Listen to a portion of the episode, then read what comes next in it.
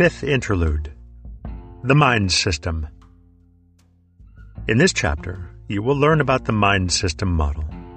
It builds on the previous models presented in this book and provides a more complete picture, not just of consciousness, but of the mind as a whole. The mind system model originally comes from the ancient Yogacara school of Buddhism. For the most part, this chapter simply explains that model using modern ideas from cognitive psychology to make things easier to understand. Occasionally, though, we introduce some new concepts to make our overall picture of the mind that much clearer. Because the mind is complex, any in depth description of how it works must be complex as well. So there's no avoiding the fact that the mind system model takes some effort and study to understand. Yet it will give you a much deeper grasp of what you've experienced so far in your practice, and will prove particularly helpful in later stages since it throws light on ideas like metacognitive awareness, unification of mind, and no self. In short, the mind system model is a powerful tool. By taking time to become familiar with it, you will be richly rewarded. The mind as a system. You'll notice we're calling it the mind system instead of the mind. That's because, although we usually talk about the mind as if it were a single entity, it's really made up of many distinct but interconnected processes. This complex system is composed of two main parts conscious mind and the unconscious mind. The conscious mind is the part of our psyche we experience directly, while the unconscious is the part that, with its many complex, behind the scenes activities, we can only know indirectly through inference. The conscious mind. The models we've presented so far talk about consciousness and the mind as though they were the same. The mind system model, however, recognizes that consciousness is only one part of the mind, a much smaller part, actually, than the unconscious. We can think of the conscious mind as a screen. Projected onto it are the contents of moments of consciousness from the six categories of sensory experience visual, auditory, olfactory, gustatory, somatosensory, and mental, and binding moments of consciousness. The conscious mind can be described entirely in terms of these seven types of moments of consciousness. In other words, consciousness is visual experience, auditory experience, etc. Our experience of these moments of consciousness is passive. Yet recall from the moments of consciousness model that every moment also has an active component intention. The intention in a moment of consciousness may be subliminal, remaining in the background, or may itself become an object of attention. These conscious intentions can be precursors to mental, verbal, or physical actions. For example, say that a moment of somatosensory consciousness arises with an unpleasant skin sensation as its object. The accompanying intention might be a spontaneous urge to scratch an itch. Another example is when a moment of visual consciousness arises. If its object is interesting, there will be an intention to stay focused on it. Consciously, we'll experience this as interest in and continued attention to that beautiful flower. Objects such as memories and ideas, perceived via the mind sense, also have intentions associated with them. Say a particular memory from your childhood arises. That moment of consciousness arrives with an intention to pursue a sequence of thoughts associated with the memory. If the intention is strong enough, that's exactly what will happen. Consciously, you'll experience yourself starting to reminisce about your childhood. We often feel like we're engaging in these long trains of thought intentionally. Yet, as you know from your practice, they can be spontaneous and impulsive as well. The intention connected with a mental object, such as a memory, can drag attention through a long sequence of impulsive thoughts. Once again, all moments of consciousness have intentions associated with them. Intentions that we may experience consciously as an impulse towards some mental, verbal, or physical action. The unconscious part of the mind system is divided into two major parts the sensory mind and the discriminating mind. The sensory mind processes information from the five physical senses. It generates moments of sight, sound, smell, and so forth. In contrast, the discriminating mind, the greater part of which is called the thinking, emotional mind, produces moments of consciousness with mental objects, such as thoughts and emotions. It's the part of the mind where reasoning and analysis occur. The sensory and discriminating mind are each composed of many individual sub-minds that function simultaneously and autonomously. Like major divisions within a corporation, each with many departments serving specific purposes, each sub-mind independently performs its own specific task in the service of the mind system as a whole. The sensory mind the sensory mind is only concerned with information coming in from the outside by way of the physical senses. Within the sensory mind, there are five sub-minds, each with its own sensory field corresponding to one of the five physical senses. One sub-mind works exclusively on phenomena concerned with vision, another exclusively on phenomena concerned with hearing, and so forth. Each sensory sub-mind has its own specialty, so to speak, called its cognitive domain, as well as its own function to perform. The job of each of the sub-minds is to process and interpret raw sensory data as it comes in. First, the sub-minds create sense percepts from that raw information, mental representations of the actual stimulus received by the sense organs, these sense percepts are what we perceive as warmth or blue or a chirp, for example, once they eventually reach consciousness. Next, these sense percepts are recognized, categorized, analyzed, and evaluated in terms of their immediate importance. For instance, consider an external sound that the auditory mind picks up from your surroundings. The auditory mind takes that raw information, processes it, and converts it into a still very raw mental representation of the sound. That sense percept may take the form of a loud, sharp noise. The next step is for the auditory mind to recognize the sense percept, give it a more descriptive but very basic label like hand clap, then categorize and evaluate it as unexpected but not threatening. Remember, this all happens in the unconscious before you have the conscious experience of hearing the sound of a hand clap. Finally, each submind can also store these sense percepts, adding them to a database or inventory that makes it easier to interpret new information in the future. At the end of this process, the unconscious auditory mind projects the hand clap into your peripheral awareness. From there, it can become the object of a moment of attention. Keep in mind that, unlike in this example, most sounds, sights, smells, etc., processed by the sensory minds, remain in a kind of awareness that happens entirely at an unconscious level. The whirring of a fan, sensations of sitting in a chair, or the faint smell of carpet cleaner are examples of things we may not be conscious of, but potentially could be. They don't become conscious because they're filtered out at the level of subconscious awareness. Along with each sense percept, the sensory subminds also produce a hedonic feeling of pleasant, unpleasant, or neutral. This hedonic feeling accompanies the sense percept as part of a moment of consciousness. For example, the somatosensory mind will evaluate a cool breeze on the skin as pleasant, but a mosquito bite as unpleasant. By contrast, breath sensations tend to be neutral. The last important point about sensory minds is that they play an important role in automatic reactions.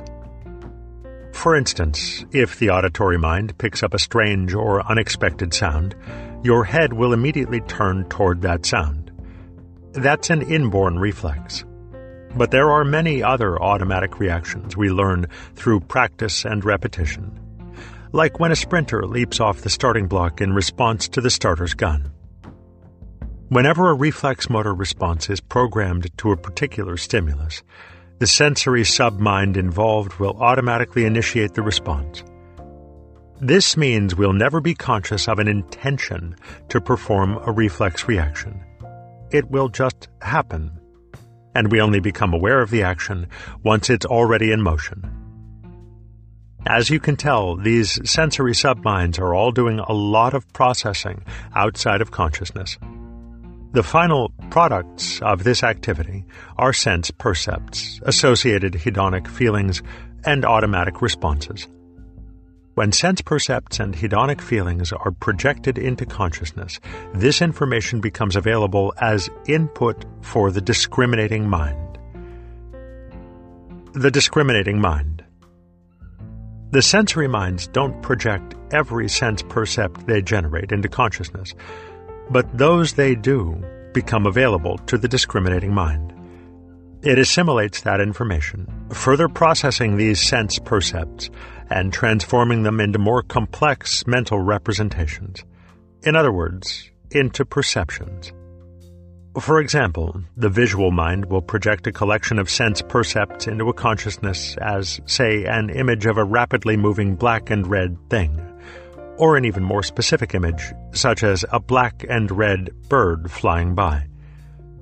The discriminating mind takes that and creates more elaborate representations of this simple concept by combining it with memories, previous sense percepts, and other stored information, and even things from our imagination. The image of a black and red bird thus becomes transformed into the specific conceptual object, red-winged blackbird, the original sense percepts may have been accompanied by a hedonic feeling of pleasure at the gracefulness of the shape and the combination of black and red. The discriminating mind might then add its own emotional overtones, such as an experience of happiness at seeing and correctly identifying such a beautiful bird.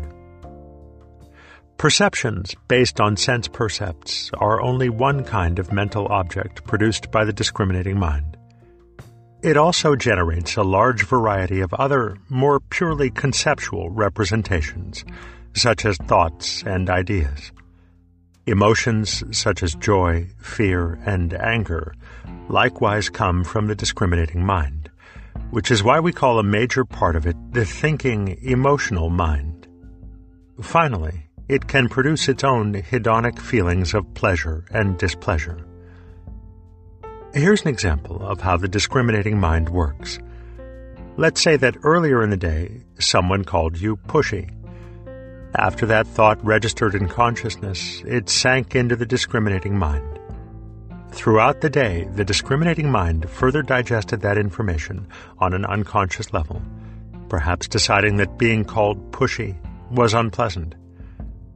Later that night, the discriminating mind may project a memory of the incident back into consciousness, along with a feeling of displeasure.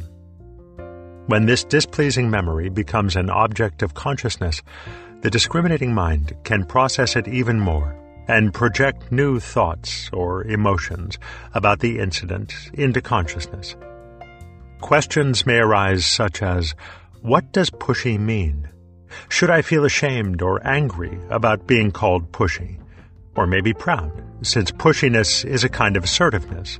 Or is it really true? And should I try to change? These examples are intended to give you a sense of how the discriminating mind works. However, speaking of it as though it were only one thing is misleading. In reality, the discriminating mind consists of many separate sub-minds, just like the sensory mind. Each sub-mind performs specialized activities and has its own particular function and purpose. This can be anything from performing arithmetic to caring for a baby to deciding when a situation calls for you to get angry. Any or all of these sub-minds can be active at the same time, and although several may be working on the same task, they do so independently of each other. A closer look at the discriminating mind. Let's zoom in and look at these discriminating sub-minds in more detail. There's a continuous stream of information flowing into consciousness. Each sub-mind only takes from consciousness the information relevant to its particular job and ignores the rest. After the selected information has been discriminated and recombined in various ways, the results may be projected back into consciousness. In our earlier example, one particular submind of the discriminating mind projected the final perception of a red winged blackbird into consciousness. However, in the interim, following the earlier image of a black and red moving object, many other subminds may have projected information into consciousness that contributed to that final perception.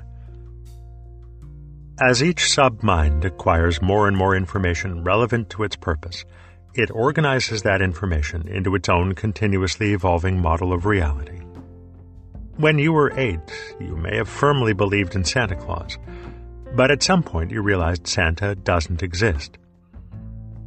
This potentially difficult insight forced specific subminds to revise their model of reality. Each submind also evaluates all new information and produces hedonic feelings of pleasure or displeasure in response. For example, the submind responsible for rational thought may feel great pleasure in systematically tearing apart the logical flaws in another person's theory. A different submind may produce feelings of displeasure when you run into your ex spouse. These hedonic feelings in turn trigger craving in the form of desire or aversion. All of this becomes the source of intentions that produce mental, verbal, and physical actions in an attempt to satisfy desire and aversion. In stage two, we talked about how different parts of the mind may have different agendas. We experience this as internal conflict over what to do in a given moment. One part of the mind wants to meditate, but other parts would prefer to have a drink, read a book, nap, or engage in a sexual fantasy. These conflicting desires are evidence of different subminds functioning independently within the discriminating mind. Each of these subminds wants you to be happy, but each has a different idea of the best way to do that. When we consider the diverse influences these unconscious minds exert on our everyday actions, it's amazing we manage as well as we do. One of the reasons we usually function without too much trouble is because, in a manner of speaking, not all discriminating subminds are created equal. In fact, they're arranged in a hierarchy. At the top are sub minds in charge of things like personal values, self image, and weighing consequences. These tend to dominate other sub minds, such as the erotic sub mind or the sub mind responsible for anger. Some final points about the sensory and discriminating subminds. The activities of the sensory and discriminating subminds don't just determine what sensations we perceive or what thoughts and emotions arise in consciousness. They also dictate the movements of attention, in the Moments of Consciousness model, we discussed how every perceiving mind moment has an element of intention associated with it. Part of the intention associated with each moment of awareness is for certain things to become objects of attention. This intention may be strong or weak, but when it's strong enough, our attention automatically shifts to the new object.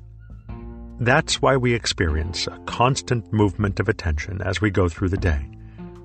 A strong intention for your focus to be drawn to specific objects also explains the coarser kinds of scattered attention when we're meditating. Gross distraction, forgetting the meditation object, and mind wandering. It's also responsible for the experience of subtle distraction, when attention briefly alternates with other objects, even while we're focusing on the breath. The final point to make about these subminds concerns how active they are in a given moment. The level of activity of the sensory subminds depends on how much external stimulation is present. For instance, when we're absorbed in a beautiful piece of music, the auditory submind is extremely active. However, when we're in a quiet room, the auditory submind remains fairly idle. And of course, all the sensory minds become mostly inactive during deep sleep.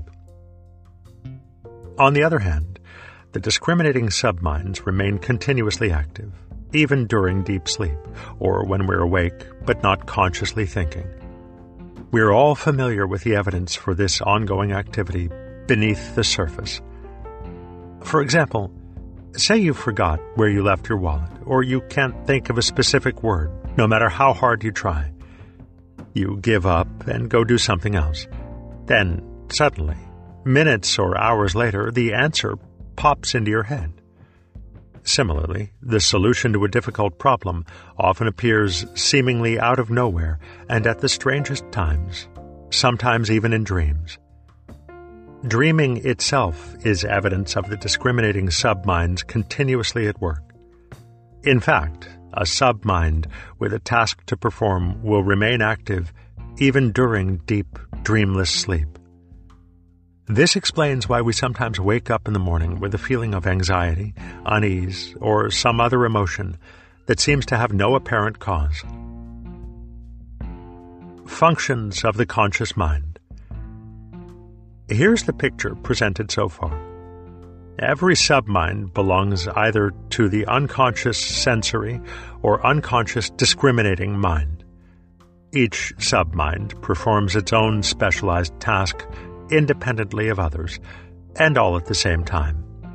Each can project content into consciousness as well as initiate actions. Obviously, there's enormous potential for conflict and inefficiency, if not total chaos. This is where consciousness fits into the picture. The conscious mind provides an interface that allows these unconscious sub minds to communicate with each other and work together cooperatively.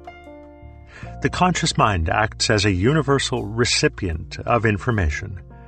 It can receive information from each and every separate, unconscious submind. In fact, all conscious experience is simply an ongoing stream of moments of consciousness whose content has been projected into the conscious mind by unconscious subminds. Then, when information enters consciousness, it becomes immediately available to all the other sub minds. Therefore, the conscious mind also serves as a universal source of information. Because the conscious mind is both a universal recipient and a universal source of information, all the unconscious sub minds can interact with each other through the conscious mind. As a helpful image, Picture the whole mind system as a kind of corporation. It is made up of different departments and their employees, each with distinct roles and responsibilities. These are the unconscious subminds. At the top of the corporate structure is the boardroom, or conscious mind. The diligent employees working in their separate departments produce reports which get sent to the boardroom to be discussed further and perhaps acted on. In other words, the unconscious subminds send information up into the conscious mind. The conscious mind is simply a passive space where all the other minds can meet. In this boardroom of the mind metaphor, the conscious mind is where important activities of the mind system get brought up, discussed, and decided on. One, and only one, submind can present its information at a time and that's what creates single moments of consciousness. The object of consciousness during that moment becomes part of the current agenda and is made simultaneously available to all the other subminds for further processing. In subsequent moments, they project the results of their further processing into the consciousness, creating a discussion that leads to conclusions and decisions. Key point 1 The conscious mind and the mind system. the conscious mind doesn't actually do anything. Although an enormous amount of important activity takes place there, the conscious mind can be regarded as a space where things happen. Everything that appears in consciousness, decisions, intentions, actions, and even the sense of self, actually comes from the unconscious mind. Even when these become conscious, what happens with them depends on the activities of the unconscious subminds. However, this does not mean the conscious mind is just some incidental byproduct of the unconscious mind that doesn't affect anything. Without the conscious mind, the unconscious subminds couldn't work together to perform their many different jobs. Executive functions, mind system interactions, and intentions. Higher order cognitive tasks Things like regulating, organizing, inhibition, planning, and so forth are referred to by psychologists as executive functions. Five kinds of situations require executive function because pre programmed behavior is not sufficient planning and decision making, correcting errors and troubleshooting, situations that require novel actions or complicated sequences of action, dangerous or complex situations and situations requiring the inhibition of our usual conditioned and habitual responses in order to take a different course of action. These executive functions are a crucial mind system activity. They involve many subminds interacting through consciousness to coordinate the activities of subminds, communicate information between subminds, discriminate between conflicting information from different subminds, decide between conflicting intentions of different subminds, integrate new information into appropriate subminds, and program new patterns of behavior into individual subminds. Before taking in any more technical information, you should be asking yourself, how is all this relevant to my practice? The answer is you've been using executive functions this whole time to train the mind in meditation. For example, when you find yourself resisting a tempting distraction from a particular sub-mind in order to keep your attention on the breath, you're using an inhibitory executive function. This executive function inhibits your automatic impulse to indulge in the distraction. An example of a more active situation is when you intentionally use executive functions to train the mind to automatically correct for dullness or distractions. Over time, consistently using executive functions in this way actually changes the automatic behavior of the mind. That's why, by the time you reach stage 6, dullness and gross distraction are no longer problems. Let's be clear there isn't an executive in charge performing all these functions. There isn't some submind called the executive submind that coordinates, integrates, decides, and so forth. Instead, executive functions are the result of many subminds communicating through consciousness to arrive at a working consensus. Return for a moment to the corporation metaphor. The unconscious subminds meet in the boardroom of the conscious mind. No one submind acts as the chairperson to call the meeting to order, set the agenda, call for reports, or accept motions that lead to actions. Instead, all the subminds must act cooperatively to fill the role of chairperson. They work together to exhibit leadership, coordinate their activities, and reach a consensus.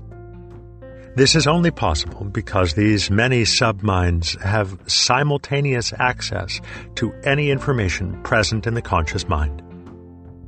The information discussed by the subminds can include any sense percepts, hedonic feelings of pleasure or displeasure, and intentions projected by the five sensory subminds into consciousness.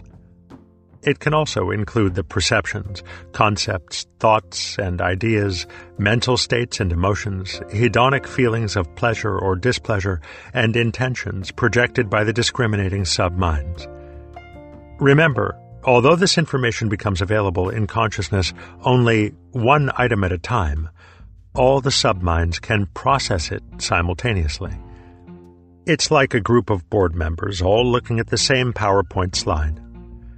Individually, each submind can respond to information in the conscious mind in several different ways. It can modify its own stored information, project new information of its own into consciousness so other subminds have access to it, or activate any of its own existing motor response programs.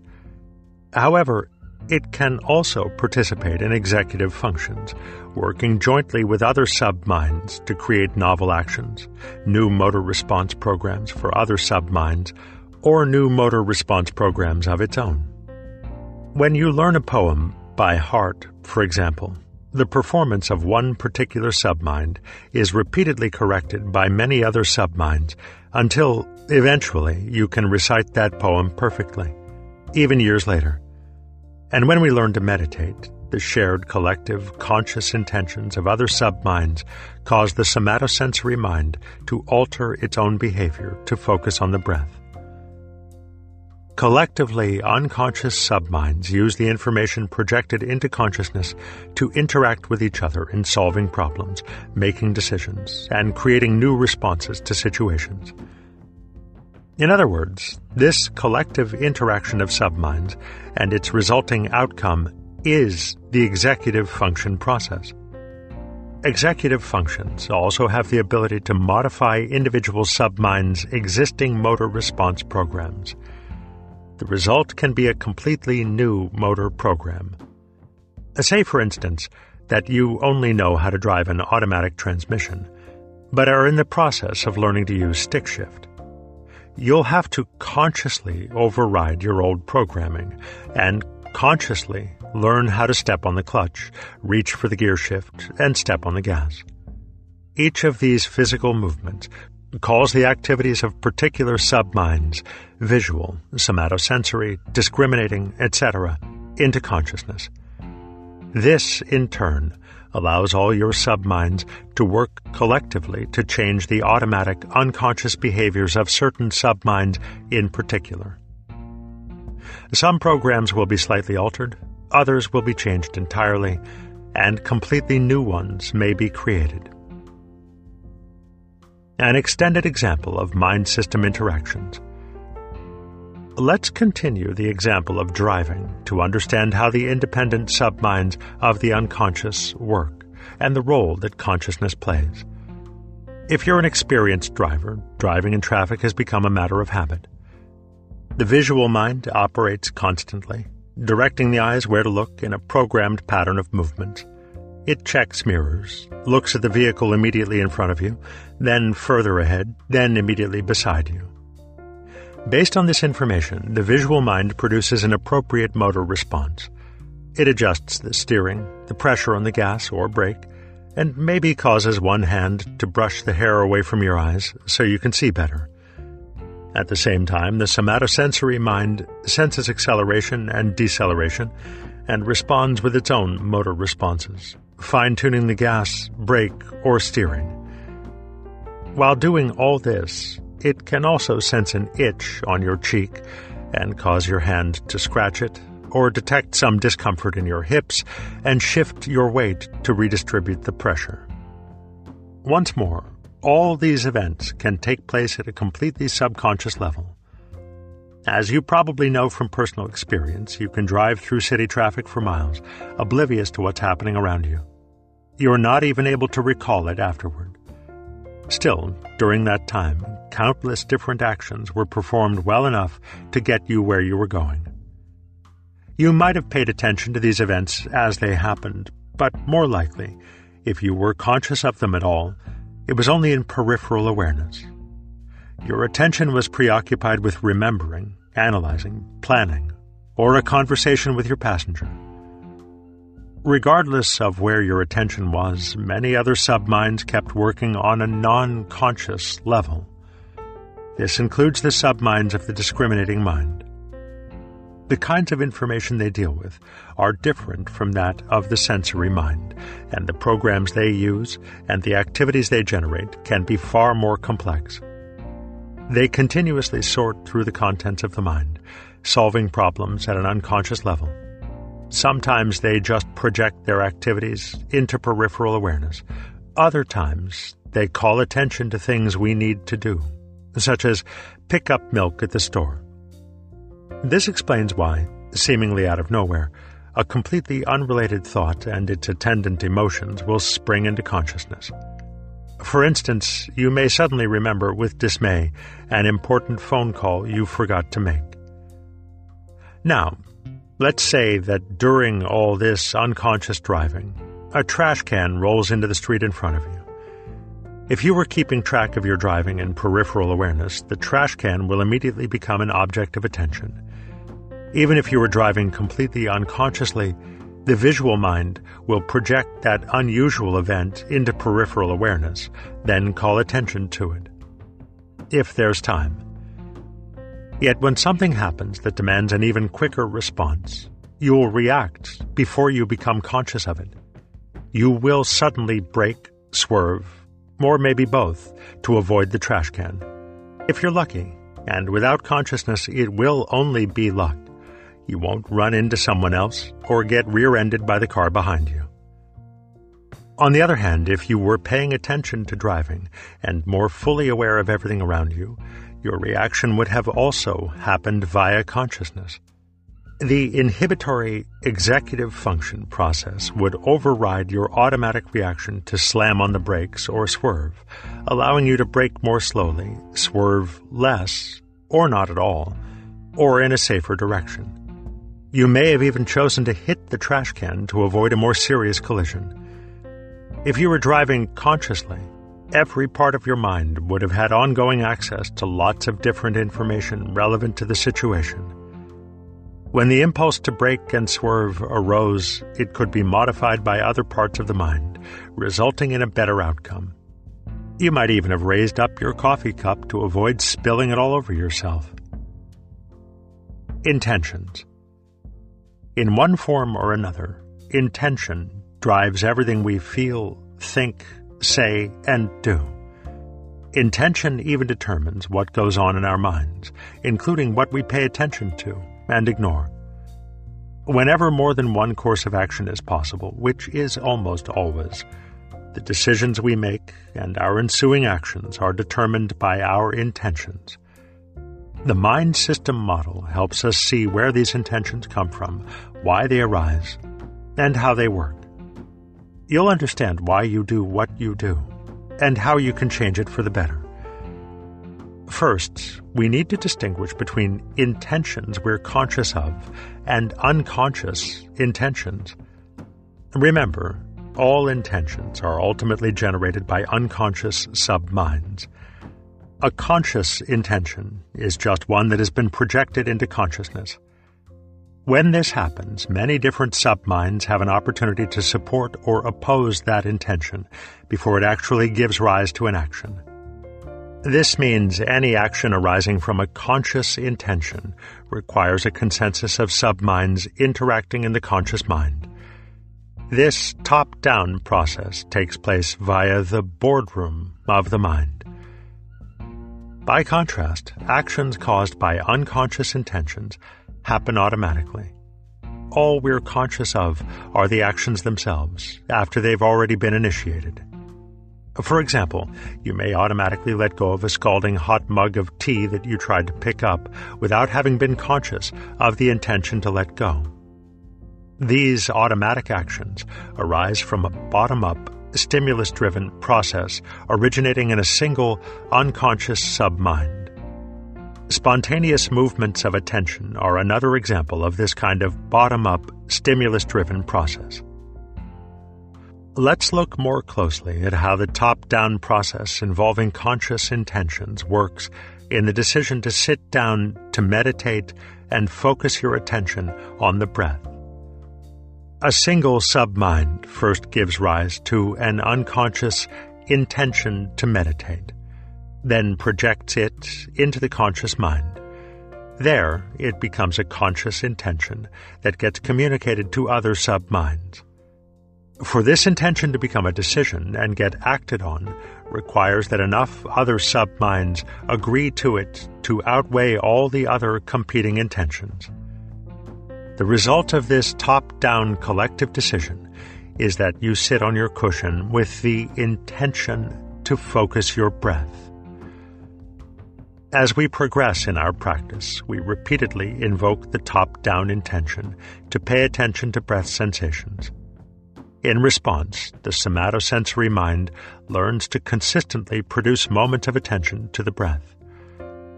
Realize that the somatosensory mind had been detecting breath sensations all along at an unconscious level. That's its job. However, they weren't projected into consciousness until they became an intentional object of attention. Now, with the consensus of enough other subminds, those previously unconscious sense percepts get projected into consciousness, where they quickly become objects of attention. Next, consider the bottom up process involving unconscious intentions, which obstructs our meditation by producing spontaneous movements of attention. When we sit down and start meditating, it's just a matter of time before other unconscious subminds begin projecting things into peripheral awareness they want noticed. These moments of peripheral awareness carry an intention for their objects to become objects of attention. For instance, if someone is making coffee in an adjoining room, the olfactory mind will pick up the aroma and project it into awareness.